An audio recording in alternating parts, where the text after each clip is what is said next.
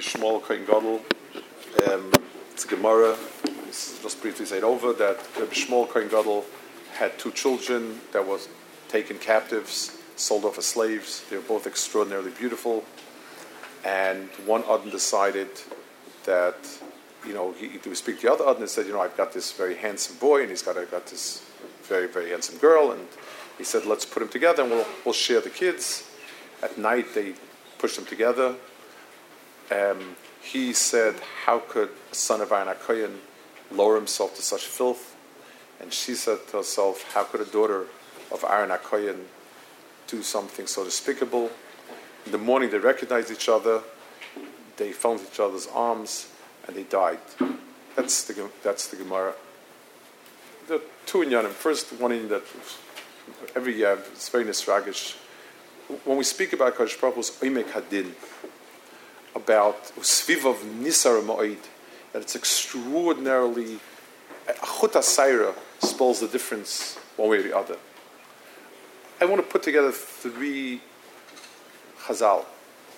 There's a Gemara in Baraches that Rabbi Shmuel Karin Godel went into the famous Gemara, most everybody knows, and he saw Kasriel Karshem Tzvokos on the Kisei. Kaviyochel, the Shechina, asked him for a bracha. And Rabbi Shmuel was mevarich him. V'ninea v'roishoi. Kaviyochel HaKadosh Baruch Hu was moide to the bracha of Bonav. It's harder to imagine a higher peak that a person can attain than to go in lifnai lifnim, and I can't even translate the words v'ninea v'roishoi to my bracha. We can't imagine. So it's beyond anything that we can figure out. And that same person, his skin is ripped off by the Marshas, who wanted his skin because they're so good looking. He's skinned alive, and his children are sold off to be avadim and shvaches and beisnus. It's not possible for a person to be makif both things and see it in one circle. But there's a specific nikuda here that I want to focus on. It says in the Gemara in Brachos that Reb Yochanan came in to visit Rabbi Elazar, who was sick, and it was dark. Rabbi Yochanan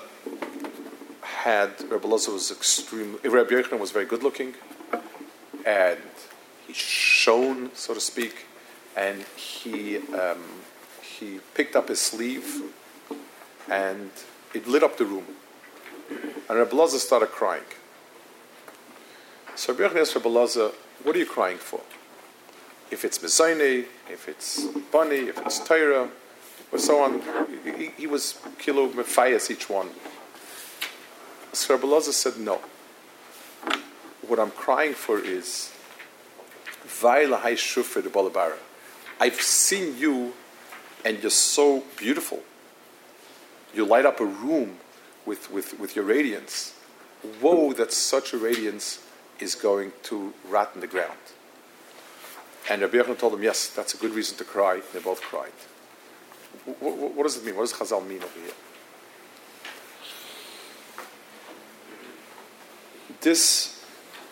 There are two things in this world.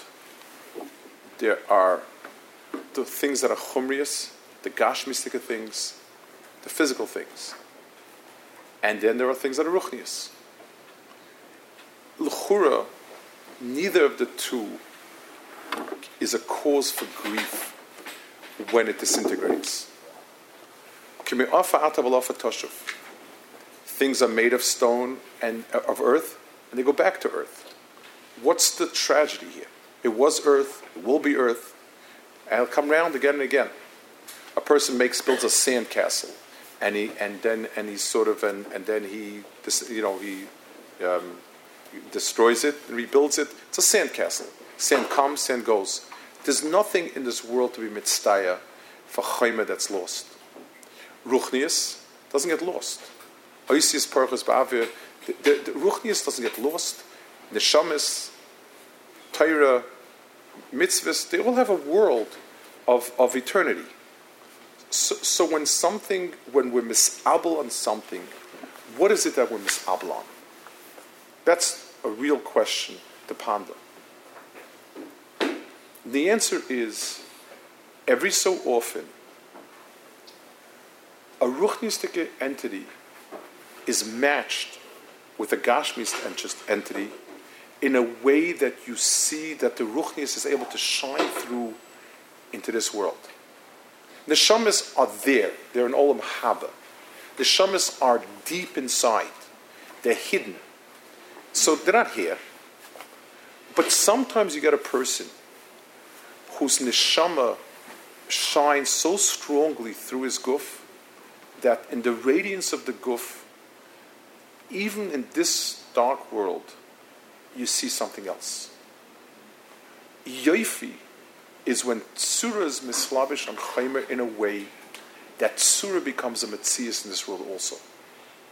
The only things the accomplishments in this world are those elements of yoifi. And when somebody dies, his body was earth, it goes to the ground.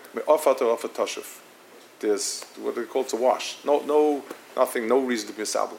The neshama was lamala, wants to be lamala, and goes back from where it came from. But there was a ziv and a hide on a person's tzura. There was a flesh and a blood that kedusha, chesed, toiv, das was meir. And when the shidduch is inspired, when the chavila is inspired of the guf nefesh, that disappears. That has no place to go. That ceases to exist. The only thing that ceases to exist is yoifi. The Kohen Gadol, the Kohen and the Kohen Gadol, Kehuna was lechavod u'lesif eres. That was what he was. When the Kohen Gadol came out of the lefnai lefnim, the Marekoyin was the light. He carried a light in to a dark world from a place that was radiant. It stuck to him. That was the Marekoyin. The daughter of the Rasha wanted his skin because the beauty that radiated from the Kahuna, the Atzilus and the Yoifi and the Kedusha, that was real. It says they kept the Karkafila or Shmuel in Rome, because even in Rome, the beauty of Ben Shel Aharon HaKohen's features was there. The bechia on this parsha of Rabbi Shmuel and his children, it's a bechia that we lost Kahuna, that we lost Yoifi, and it's an extraordinary. The way in which they kept their yoifi ad asayf, they were avodim. They were avodim in Rome, gone. Their past life was gone. He was in the prime of his youth. She was in the prime of her youth, and they kept the yoifi ad asayf. That's the beauty of Aharon HaKohen. Those are the children of Aharon HaKohen. Aharon HaKohen brought in the Marekoyin into the Bria. Not everybody could sit and learn by Meshra Beinu, and not everybody understood Meshra Beinu to Fiakam. But when you saw Aharon HaKohen walk, you knew that there was something else in the world because his radiance gave it away. Valdoka Bechina, that the world lost. Yerushalayim had Yoifi, Teshkam Yoifi.